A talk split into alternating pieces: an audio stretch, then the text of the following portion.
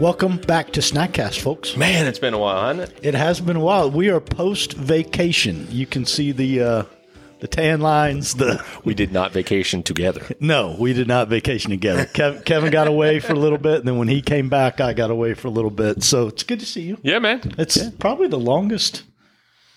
I finally took a real break, and that was really good for me. Yeah. Well, good. Yeah. So we're we're opening a new series that's kind of close to your vest, if you will, heart, whatever. Yeah. Yeah. Um, you know, I, I feel like I want I want to start this out with, you know, th- this is a, a topic that we're really um, excited about, but it's also something that, you know, you should talk to your doctor. You know, I'm not a physician, Scott's not a physician. We don't know your situation. We are going to talk in general generalities Yeah. about a lot of this. So throughout the whole series, make sure that you understand we are not making a recommendation for you. We are giving you information, very much like we did with uh, lies my doctor told me. Right, Yeah. giving you information, and we want you to take that information and and and figure out a solution. Well, I don't we're, think- we're poking the bear, if you would. unless you're coasting through life, I don't think you can look at um, our current healthcare system uh, without a little bit of criticism.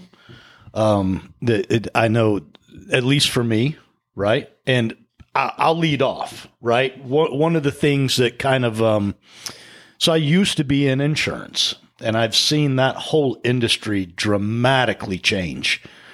You know, in a 15, 20 year period. Um, So we haven't even really talked about the topic. You're going to dive in, but we haven't really. Yeah, yeah, yeah. I'm top- sorry. The topic really is what we call the gateway drugs, and the gateway pharmaceutical drugs is is what we're about to embark on. yeah, yeah.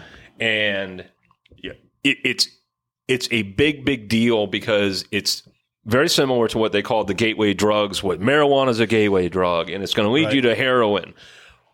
In the pharmaceutical industry, it's very similar, right? And I don't want to steal your thunder, so go back and talk. No, no, no, just right. Make sure we headlined what we're about to talk Well, about. the- you know, the, the obvious thing from my perspective is that it's definitely a profit driven industry, period. Um, you know, we talked about that on the way in, right? like, to be convinced otherwise that it's all for our, our own, our own wellness, good, right? We know. talked about what are the, the 20 ways that the, the pharmacies get your drugs faster and better Oh. and in larger supplies. online it's telemed it's yeah. you know six month prescription i think that's that's a piece i want to find some data on is the transition from temporary subscriptions prescriptions to the never come off this drug model but Oh, oh, yeah, along those lines. I know you're going to get into that, but I just kind of a funny, right? This is an albuterol inhaler. Albuterol hasn't changed in format in probably 45 years. But this is a fresh new patent. You know why? This little meter right here at the bottom. I don't know if you can see it. Little meter at the bottom, right? It's a new way. It's a new delivery system. Come on. Are you kidding me? It's the same drug. It's the same metered dose. they really got a new They patent. got a new patent on it. And literally, if I push the button down here at the bottom, the thing starts going off, right? When it hits zero, it no longer delivers the medicine, even if there's medicine in here. we can discharge from that thing if you ever need it without that blue Funny because once they started doing it, I figured it out right away and I started saving my old canisters. yeah yeah So, anyway, off my high horse on, so on so so as a an alarming statistic that kind of leads to this this chart is from the kaiser family foundation analysis of national health expenditures. Um, and this is the inflation adjusted spending on retail pres- prescription drugs from 1960 to 2017 right you don't have to be a rocket scientist or a data analyst to look at that hockey chart and know that our reliance on prescription drugs, at least as measured by cash, right. has has gone through the roof. Right. so, um, so, so the industry, it, you know, we're not going to paint everybody with one big broad brush that they're all evil, But I mean, you go back to the diet, the guy that bought all the diabetes supplies up, all the insulin. Do you remember that? And they they they lambasted him for Yeah. insulin is now a ridiculous amount of money and nobody can afford it and all these other things. Listen, as horrible as that man was and what what he did. The other side of that equation is it painted, it really shined a light on He invaded their turf. It was like a gang war. Right, right. That's they kind of literally like was all right. He he shined a light on the whole industry. Right. Don't tell me that just the drugs got that much better because since 1960 to 2017, we're not living that much longer. Uh, oh, so right. Tell me, There's a handful of health metrics that you could probably graph against this that would do like that. right? You so know, we're spending it's a hell of a lot more money. rates or Yeah. cardiac rates, whatever. So let's get back to the heart of the topic: the gateway drugs. Why? Why does Scott and I call them gateway drugs?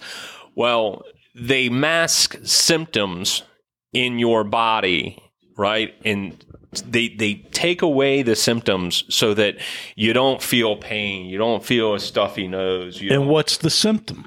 right? The symptom is the body going, "Hey, hey guys, something's out of whack." and often it's uncomfortable right? Often it hurts. Often it's it doesn't it doesn't feel good right? So you nailed it. Symptoms are how the body communicates with you right? Jerry's going to be mad that I tapped on the table. it's it's the indication that uh, you and I talk about in business the hot stove moment about doing things over and over again the symptoms are often a way of of telling you there's a hot stove moment And it- an underlying issue Is there conditioning that's happened where in, instead of going, okay, maybe I should cut down on eating this or exercise more for, for this or whatever, that it's we've just been conditioned to, oh, symptom, heartburn, stomach ache, headache, take a medicine got to go get a script. Right. Some of and, and and I'm going to point out the issues, and one really important area, especially, is in the reflux. We'll we'll name the the areas in a second that we consider gateway drugs, but one of those areas is in that often there's a need for you to have that drug to stop the immediate problem. And I will tell it uh, acid reflux, Nexiums, Prilosec, your Tums, your antacids when you have acid reflux and it travels up the throat, it erodes. It can erode the the lining of the esophagus. Right. Bad. It, it can be really bad. You can choke. Right. I've had that happen. You could actually develop esophageal cancer. Did I say that right? Um, Probably so, not. So a lot of times, Nexium, uh, in particular, allows the body the time it needs in order to heal. Here's the problem. As soon as you come off that medication, the problem starts again if you haven't changed your eating habits. If you haven't figured out what's causing this, and often it's an allergy, it could be dairy, it could be sodas, it could be carbon. There's a there's a ton of different things, but we, like we talked about with the elimination diet, you got to do your due diligence to figure out what's the problem. Right. If you don't change the underlying issue, then you're just masking Right. that that cry of the body, the symptom. You're just masking it. So we'll go through. Um, I don't know how in depth we'll go through, but we'll go through um, um, in subsequent snack casts and talk about the various drugs. But uh, for instance, allergy meds. Allergy meds is one, right? Each year, you have to take whatever the different uh, allergy meds, all the way from Singulair down to I forget all the different means. you know, uh, Right. that help suppress the immune system instead of going, you know, are there other factors? Am I overweight? Am I not getting proper sleep? Have I not fed my immune system properly? Am I not getting enough vitamin D? Um, antibiotics is another one, right? People take antibiotics the first sign of a cold or flu, and really antibiotics don't do anything to help you with those cold or flu. They help with bacterial infections, but not viral infections. But we often go immediately to antibiotics. Steroids. Steroids is a huge, huge one. I, I've known people that have been uh, perpetually on steroids, and these are your prednisones, any of your yo- zones, Zones. zo- zones, uh, your prednisones, those types of things. People will have been on those for a very long period of time, whether they're inhaled steroids. that just sounds bad. Yeah. Steroid. So I'll give you a good example of this happened directly to me when I was probably, I want to say 10 or 11 years old, that if you don't fix the underlying problem, there's a bigger issue at play. I had a doctor and I had a chest bacterial infection. Probably started with a cold, then it turned into a bacterial infection. Went into my chest. I was not breathing properly, coughing all the time. It was getting worse and worse and worse. I was going to die if I didn't fix something. Guess what the doctor does? He throws me on prednisone. Guess what it also does? It makes me feel better immediately. Gave me the shot. Literally, probably within a day, I felt like I could go back, could go back to school. I was back in athletics, all these other things. But it didn't. He didn't solve for the underlying bacterial infection. As soon as I came off that prednisone, I developed a what they call a pneumothorax. It's a uh, punctured lung. Yeah, I still had the cold. I still had the bacteria. I still had all the stuff that was going on. The prednisone was masking the whole thing. I was still infectious to everybody. Oh, wow. But gateway drug, right? You don't solve the problem. You just basically masked it, right? So, uh, I think the big, the biggest issue in that is still infectious.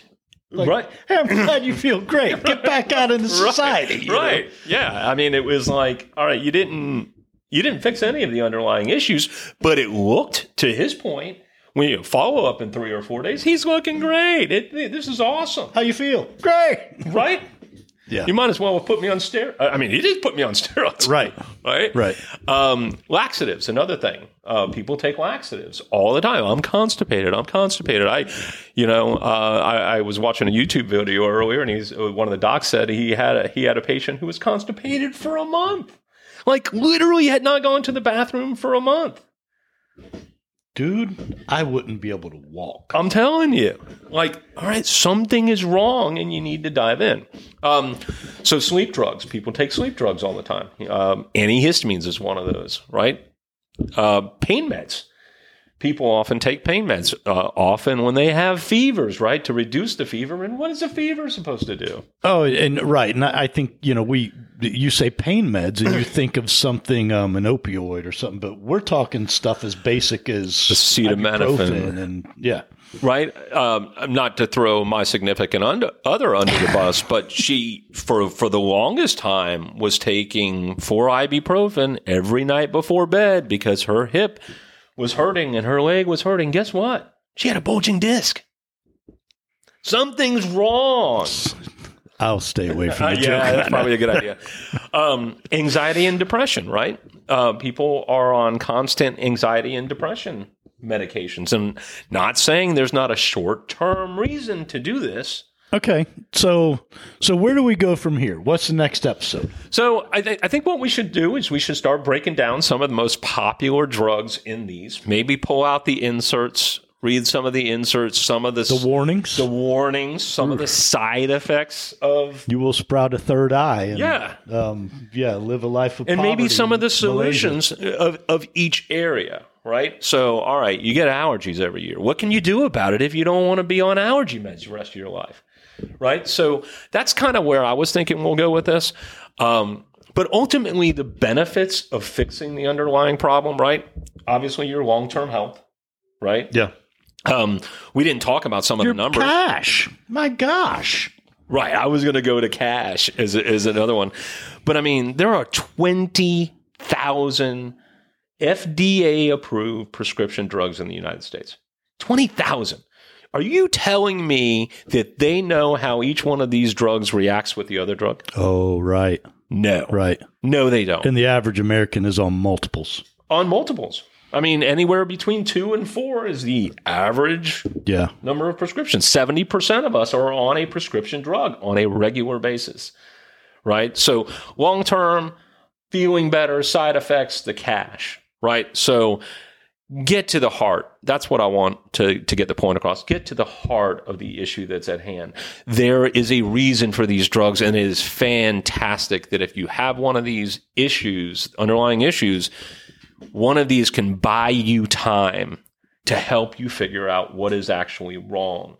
But if you've been on Nexium for four years, there's a problem. And your drug dealer is your physician. I'm telling you, it's like, why haven't they gotten to the bottom of the problem? Sure. So that is all. I feel like you're kind of passionate about this. A little bit, a little bit. All right, well, cool. You know, I, I've known too many people that have been on, you know, 14, 15 drugs. Oh, we've got people we're working with right now that are that are starting to kick the drugs, and they're on the verge of being fired by their doctors. you know, they're going to have to find another physician. But they're right. They're looking at the data and the evidence, and they're improving their lifestyle. And um, the doc is still, you got to take this. You got to take this. And you know, they're pushing back and going no, and it's a beautiful thing. Yeah, I think it's beautiful. Yeah. So, all right. All right, this should be a pretty deep one, I imagine. Um, Again, I love doctors. I think most doctors have the right intentions. I think most of these drugs were developed with the right intentions. So when we're coming at it, like shaking our head, um, I, and I call the, the doctor the drug dealer. No, uh, you're also responsible. You are equally, if as the patient, you are equally, if not more, responsible than the doctor. The doctor, it doesn't, shouldn't care more about you than you care about you. That's a good point. All right. Questions, comments, concerns? This is ran long. I've, I know. um, hit us at snackcast at yes.fit. Stay moving. See you.